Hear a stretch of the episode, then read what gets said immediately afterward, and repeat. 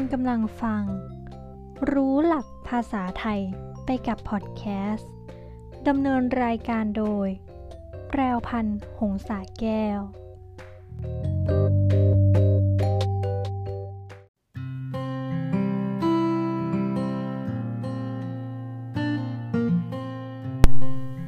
สวัสดีคุณผู้ฟังทุกท่านนะคะ พบกับดิฉัน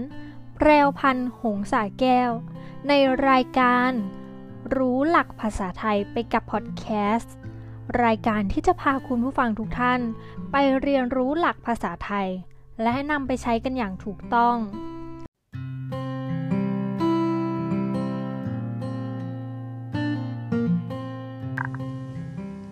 ใน episode ที่ 4 นี้นะคะ เราจะมารู้ถึงสาเหตุที่ทำให้นิยมใช้คำทับศัพท์ผิดกันค่ะ คุณผู้ฟังล่ะคะทราบไหมว่ามีสาเหตุอะไรบ้าง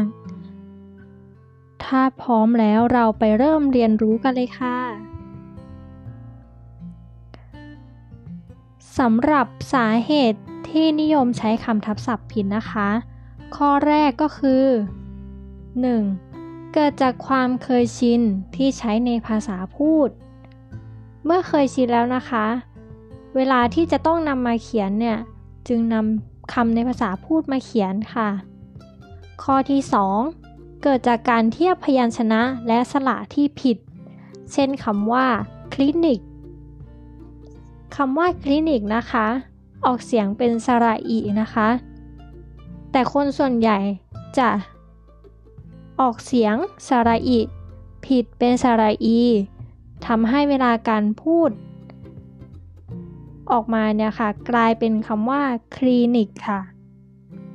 และเมื่อนำไปเขียนก็จะทำให้เขียนผิดเช่นกันค่ะ สาเหตุที่ 3 นะคะ เกิดจากความไม่เข้าใจในหลักการทับศัพท์ที่ถูกต้อง หากท่านใดนะคะยังไม่เข้าใจในหลักเกณฑ์การทับศัพท์นะคะ สามารถไปย้อนฟังได้ใน episode ที่ 2 ค่ะ และข้อที่ 4 ข้อสุดท้ายนะคะ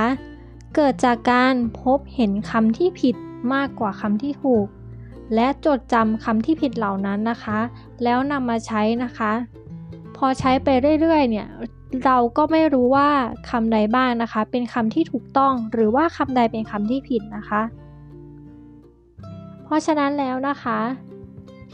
เวลาที่เราจะพูดหรือเขียนนะคะ หากเรา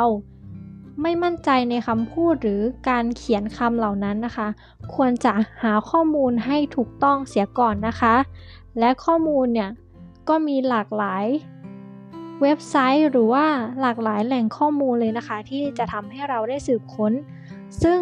เว็บไซต์หลักหรือว่าแหล่งข้อมูลหลักที่ดิฉันแนะนำก็คือ ราชบัณฑิตยสถานนะคะ ไม่ว่าจะเป็นพจนานุกรม หรือว่าพจนานุกรมคำใหม่ มีให้ทุกท่านนะคะได้ไปสืบค้นข้อมูลกันอย่างละเอียดรอบคอบก่อนนำมาใช้ค่ะ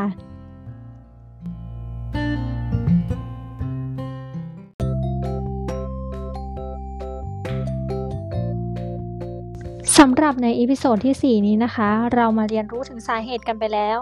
ต่อไปนะคะก็ขอให้คุณผู้ฟังทุกท่านนำสาเหตุที่ดิฉันได้นำเสนอนี้ กลับไปทบทวนดูนะคะว่า สาเหตุใดบ้างส่งผลให้ท่านใช้ภาษาไทยกันอย่างผิด เมื่อทบทวนและรู้สาเหตุแล้ว ครั้งต่อไปก็ใช้กันอย่างถูกต้องนะคะ